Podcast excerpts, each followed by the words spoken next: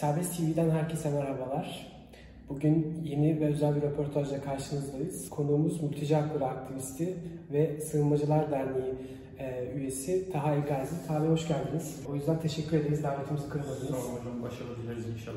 E, sağ olun. E, bugün e, birkaç konu var konuşmak istediğimiz sizinle. İsterseniz e, gündemde şu an en çok e, konuşulan e, mültecilerle, göçmenlerle ilgili konuya en popüler konudan başlayalım. E, kendilerine Işık Kafileleri ismini veren bir grup e, var. Bu grup Telegram gibi bazı sosyal medya e, hesapları üzerinden örgütlenip batıya doğru Türkiye üzerinden bir e, konvoy, bir göç hareketi başlattı, başlatmaya çalıştı. Bu konu hakkında neler biliyoruz? Yani bize, bize biraz anlatabilir misin? Işık kafilesi kimlerdir? Suriyelilerden mi oluşuyor sadece? Ne, neden böyle bir hareket ortaya çıktı? Biraz bizi bilgilendirir misiniz? Hocam Işık kafilesi iki hafta önce sosyal medya üzerinden paylaşım olarak bir işte diyelim ki paylaşım oldu. Ee, bu paylaşımı aslında yapan ve sosyal medyada e, yoğun bir şekilde e, uğraşan kişiler e, gayrimamur ve mecbur kişiler.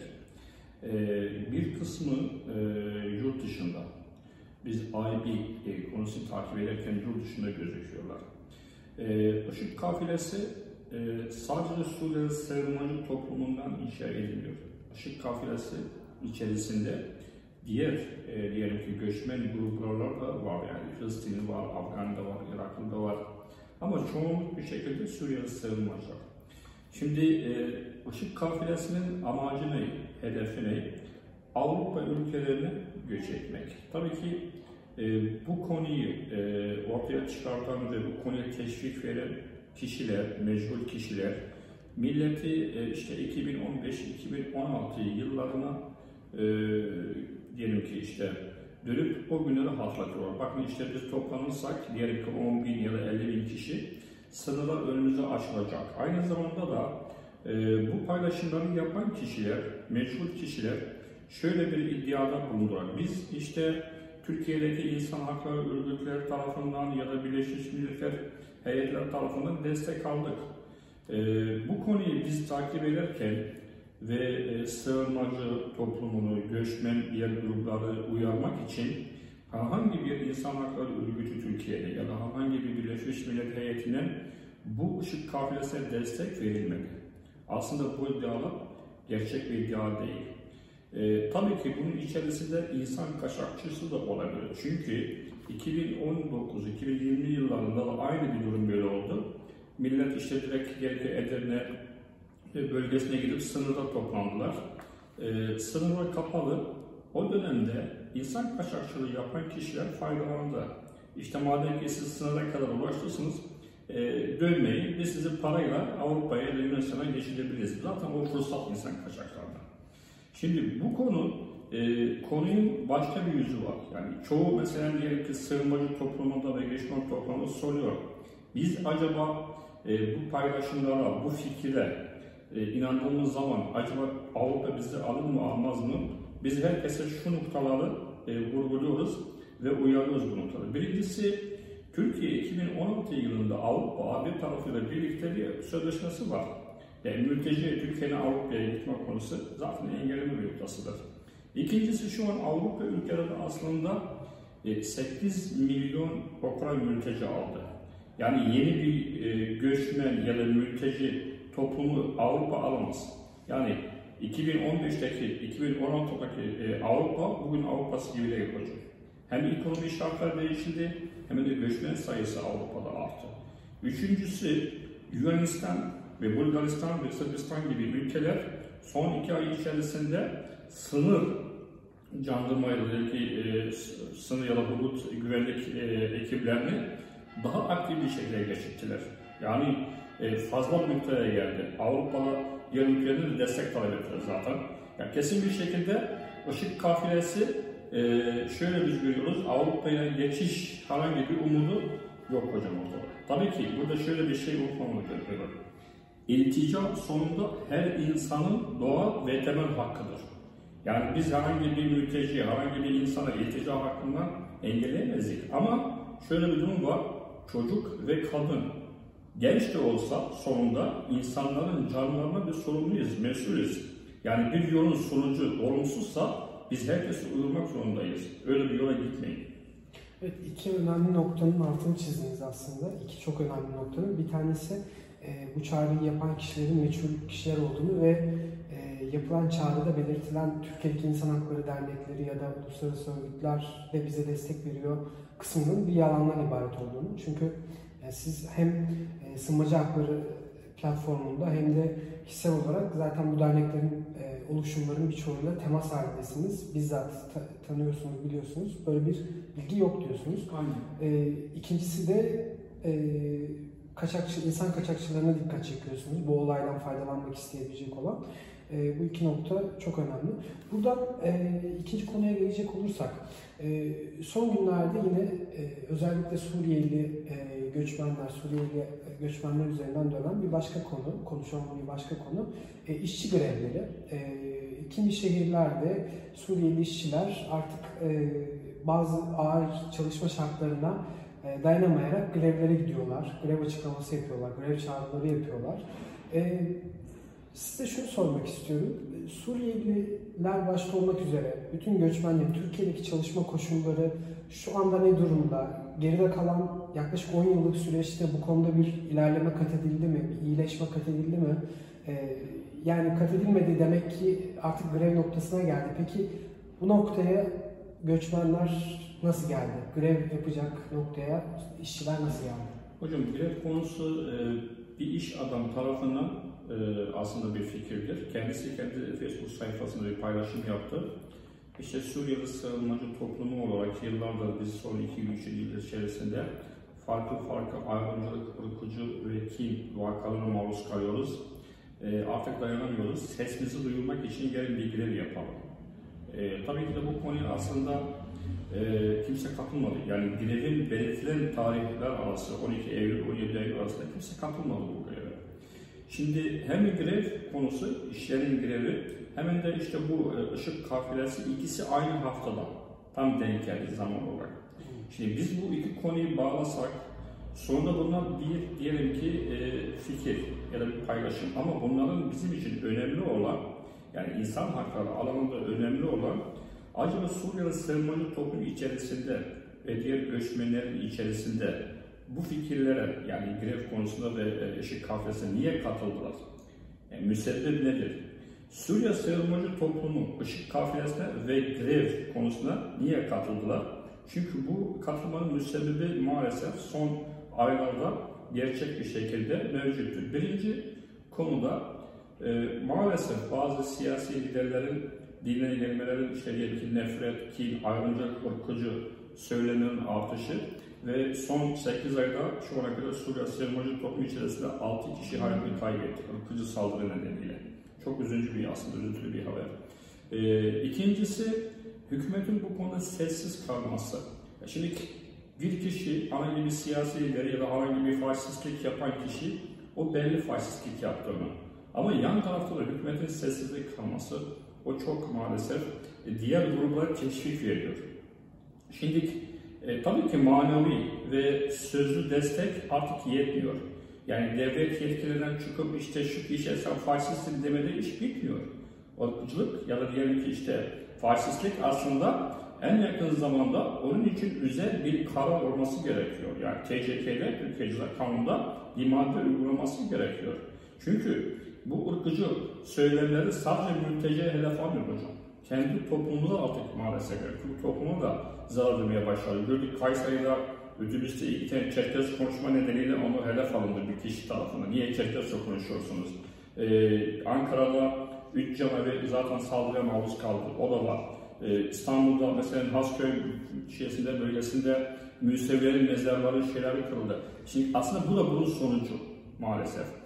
Ee, bu ikinci neden. Üçüncüsü niye Suriyeli sığınmacı toplum Avrupa'yı ya da diğer ki başka ülkeye düşünmeye başladı? Çünkü son 5 ay içerisinde iki korkunç nokta geldi. Birincisi hükümetin 1 milyon Suriyelinin gönüllü dönüş projesi. Suriye'nin kuzeyine. Ondan millet korkuyor. Şimdi şöyle bir soru olabilir. Ee, Suriyeliler niye kendi vatanlarından korkuyorlar? Madem ki gönüllü dönüş. Aslında korku şu noktada Şamlı, Humuslu, Hamalı, Derizolu kendi iline, kendi şehrine, kendi evine dönmüyor. Yer başka yerden başka yere alıyor. Azaza, Cerablus'a, Afrin'e, Mağara'ya yerleşiyor. Bu aslında bir bölünmüş projesi değil hocam. Bu yeni yerleşim projesi çok önemli. En önemli nokta Suriye sığınmacı toplumu etki veren şudur. Son haftalar içerisinde iktidardan gelen bazı diyelim ki işte e, söylemler e, Esed rejimle siyasi bağlantılar tekrar kurulabilir ve yeni kanallar açılabilir. Şimdi bu Suriye'de sığınmacı toplum içerisinde bir korku yarattı. Yarın herhangi bir siyasi kanallar düzelirse Ankara ve Esed rejim arasında mültecileri gönderirler Esed bölgesine. O zaman Esed bunları alıp tekrar cezaevine alıp tekrar öldürür. Zaten göreler oldu son aylarda. Ama maalesef tümü de tutuklandı, cezaevine bırakıldı. Şimdi buna korku yaratıyor. O yüzden e, işte Suriye sığınmacı toplumu ister grev noktası olsun, ister ışık kafilesi olsun maalesef son dönemlerde, son aylarda ırkıcı nedeniyle saldırılar işte zaten arttı, hükümetin sessizliği ve korkunç maalesef işte yeni politikalar ortaya çıkarken buradan kaçmaya, başlamaya başladı. Evet. Ee, son 5 aya vurgu yaptınız. Ee, önümüzde de yaklaşık e, işte 5 aydan biraz fazla bir süreç var seçime doğru. E, seçime doğru gidilirken siz e, Sığınmacı Hakları Platformu olarak çeşitli çağrılarda bulundunuz ve siyasi partilere e, göçmenleri bir seçim malzemesi haline, bir siyaset malzemesi haline getirmeyin dediniz. Bu çağrınız e, herhangi bir partide ya da genel olarak siyasette karşılık buldu mu? Siz şu anki durumu nasıl değerlendiriyorsunuz? Hocam biz tüm siyasi tüm siyasi parti liderleriyle diyelim ki üst düzeyde görüşüyoruz. Yani mülteci meselesini e, siyaset üstü bir mesele almak için aynı zamanda da e, biz şöyle bir talapta bulunduk. E, Türkiye'nin geleceği için bütün partiler arasında iktidar olsun, muhalefet olsun aralarında bir misak, bir sözleşme olması gerekiyor. Bu misakın metninde mültecileri, yabancıları hedef almamak için ve e, seçim malzemesi yapmak için. Aslında bu misak ve bu sözleşme bütün ülkelerde var. Yani Almanya'da var, Kanada'da var, Amerika'da var, Hollanda'da var. Türkiye bu misaka çok muhtaç hocam. Çünkü sadece mülteci değil, bugün gelir toplumun içerisindeki bazı azınlıklar da hedef alınır. Zaten e, mülteci üzerine faşistlik yapan bazı parti liderleri biz eski günlere dönsek, eski yıllara dönsek kendisi toplumun diğer azınlık gruplarını da hedef almıştı o dönemde. Yani o çok önemli bu konu. Şimdi karşılık oldu mu? Oldu. Kimi partiler gerçekten e, diyelim ki insan hakları alanında insanlık yüzünü gösterdi. Kimi partiler kendileri solcu belirtiyor. Ama solcu dediğimizde hocam sosyal demokratik yani şey, biz, biz partilerle görüşürken ya da herhangi milletvekiliyle görüşürken ya da bir siyasi temsilciyle görüşürken şu soruyu e, masa üzerine atıyoruz. Türkiye'deki muhalefet partilerinin bir kısmı hatta çoğu kendilerini solcu olarak tanıtıyorlar. Avrupa'da solcu dediğimizde sosyal demokratik. Yani insan haklarının e, destek olan en büyük kısımdır gruptur. Ama Türkiye'de solcu dediğimizde insan haklarına ve yabancı haklarına, mülteci haklarına karşı. Yani burada solculuk olmaz, bu aşırı sağcı olur. Yani demek ki biz burada Türkiye'de solcu dediğimizde hangi siyaseti yapıyoruz? O çok ters geliyor bizim için aslında. Yani bence mülteciler bugün gitse de, yani diyelim ki Türkiye'nin bütün göçmenleri, mülteciler bir anda Türkiye'den herkes ülkesine gitse, tekrar partiler arasında insan hakları alanında yeni ve düzenli bir sözleşme olması gerekmez. Evet. Ee, üçüncü konumuza geçecek olursak, e, Ankara'da, Kızılay'da bir kafe işleten, Türkiye'de e, ilahiyat okumuş, daha sonra mezun olduktan sonra Türkiye'de kalmış, iş hayatına atılmış Muhammed İsa isimli e, bir Somalili genç e, uzun süren kafeleri, sahap kafeye yapılan baskıların ardından e, geçtiğimiz haftalarda gözaltına alındı ve geri gönderme merkezine e, götürüldü. Şu anda da e, hala orada bekletiliyor bildiğimiz kadarıyla. E, hakkında hala yani kendisinin Anayasa Mahkemesi'ne başvuru, başvurusu vardı ve hala o süreç devam ediyorken böyle bir adım atıldı ve şu anda hala serbest bırakılmış değil. Siz e, sığınmacı hakları platformu olarak kendisini Ankara'da ziyaret etmiştiniz. E, konuşmuştunuz bu konuyu ayrıntılı olarak.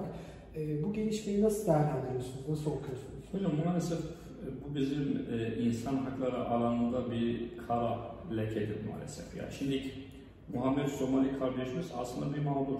Yani ırkıcı e, vakasına maruz kalan bir mağdurdur. Zaten oradaki bütün diyelim ki avukatlar, insan hakları aktivistleri ve aynı zamanda da insan hakları alanında çalışan herkes Muhammed Somali'yi mağdur kişi olarak görüyor. Biz aslında göç başkanı öyle bir karar beklemiyoruzdu.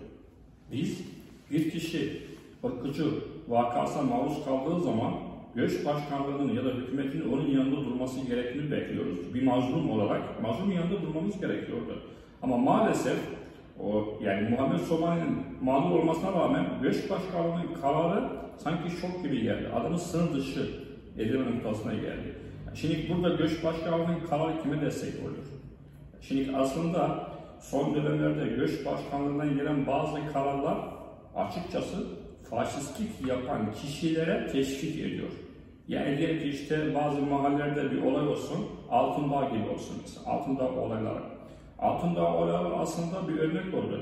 Yani şimdi herhangi bir mahallede diyelim ki yabancı istemiyorsan, sığınmacı istemiyorsan, göçmen istemiyorsan orada bir olay çıkart, onun tamamını da göç başkanına bırak. Çünkü olayın adresi kapatılıyor, oradaki mülteciler, göçmenler başka mahalleye taşınıyor vesaire oluyor maalesef.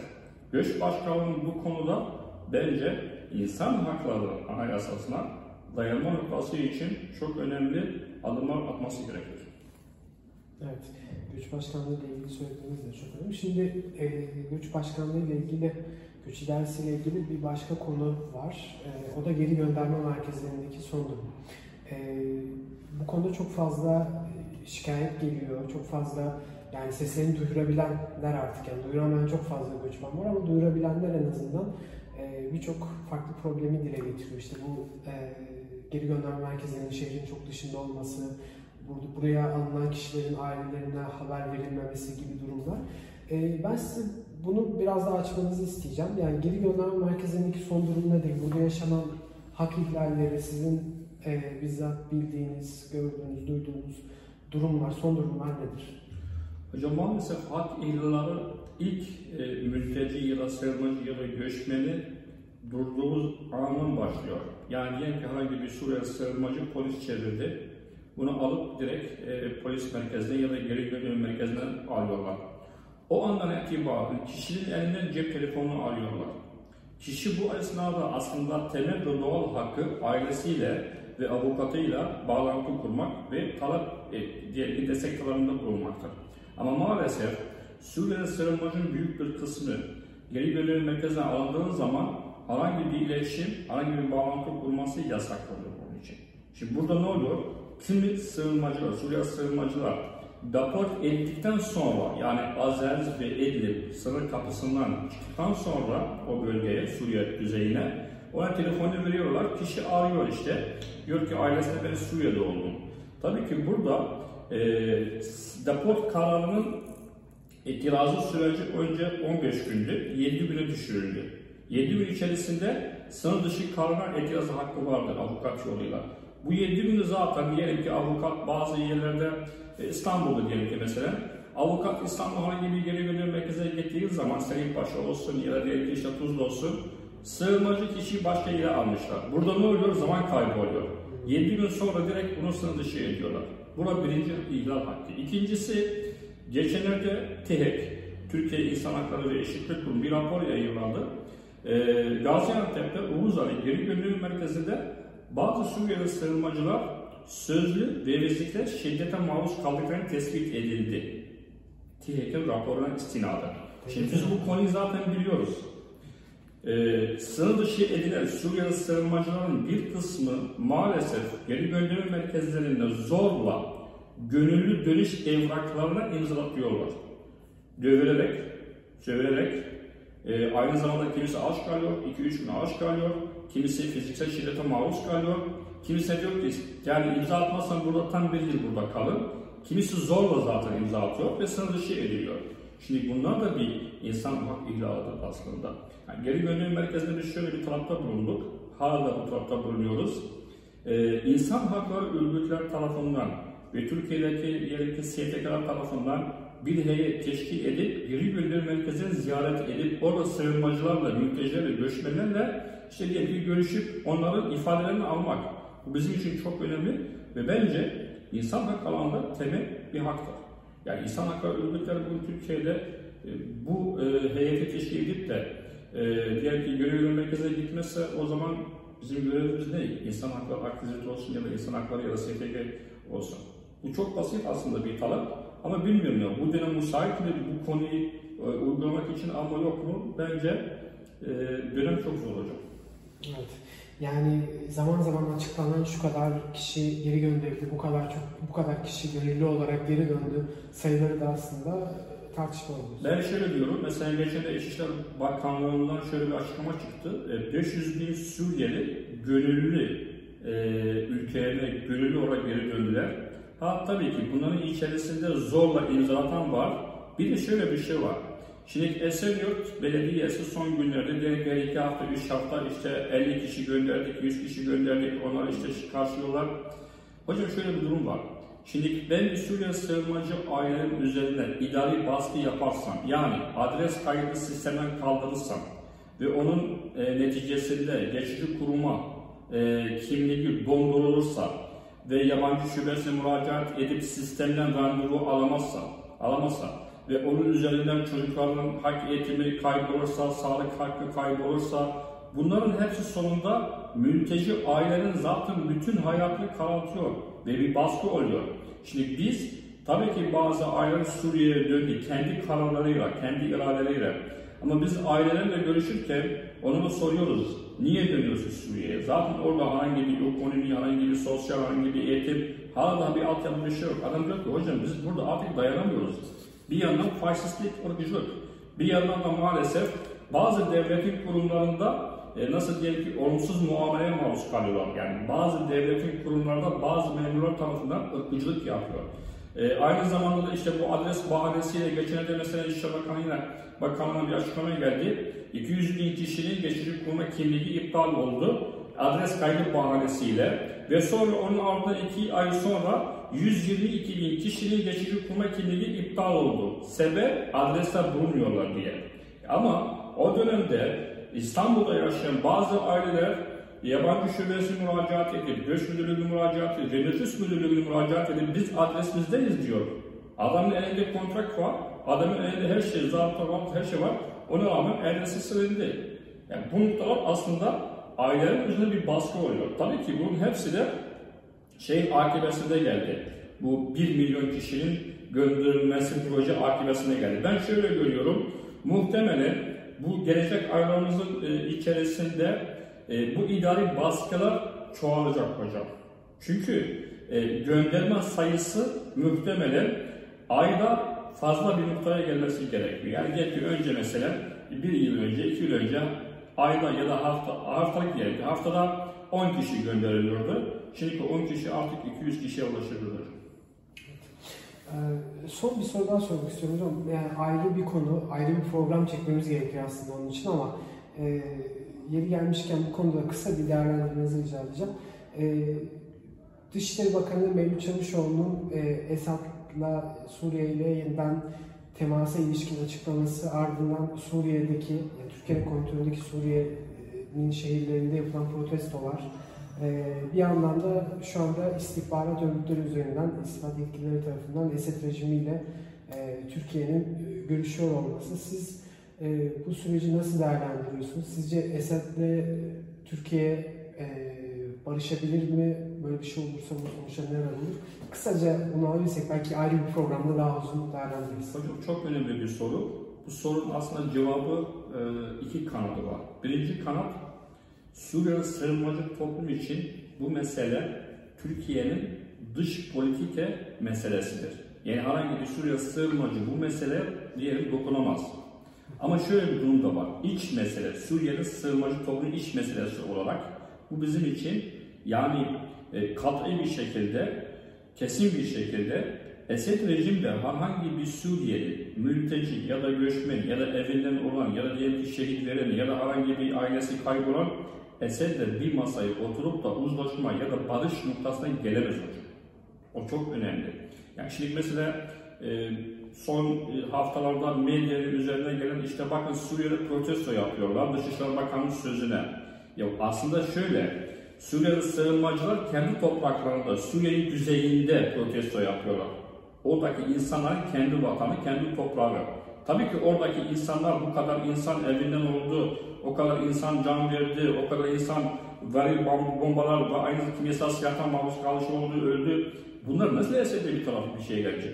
Ama eğer bu konuda e, Türkiye'nin dış politika değişiklik varsa zaten Türkiye son diğer aylarda farklı e, makamlar dış politikası farklı noktaya geldi. Birleşik Arap Emirlikleri başka bir noktaya geldi. Suudi Arabistan başka bir noktaya geldi. Mısır'la başka bir noktaya geldi. O zaten Türkiye'nin dış politikası. Sığınmacı olarak biz buna da yani dokunamazdık ve kendi fikrimiz aslında bu konuda zaten e, gayri oluyor.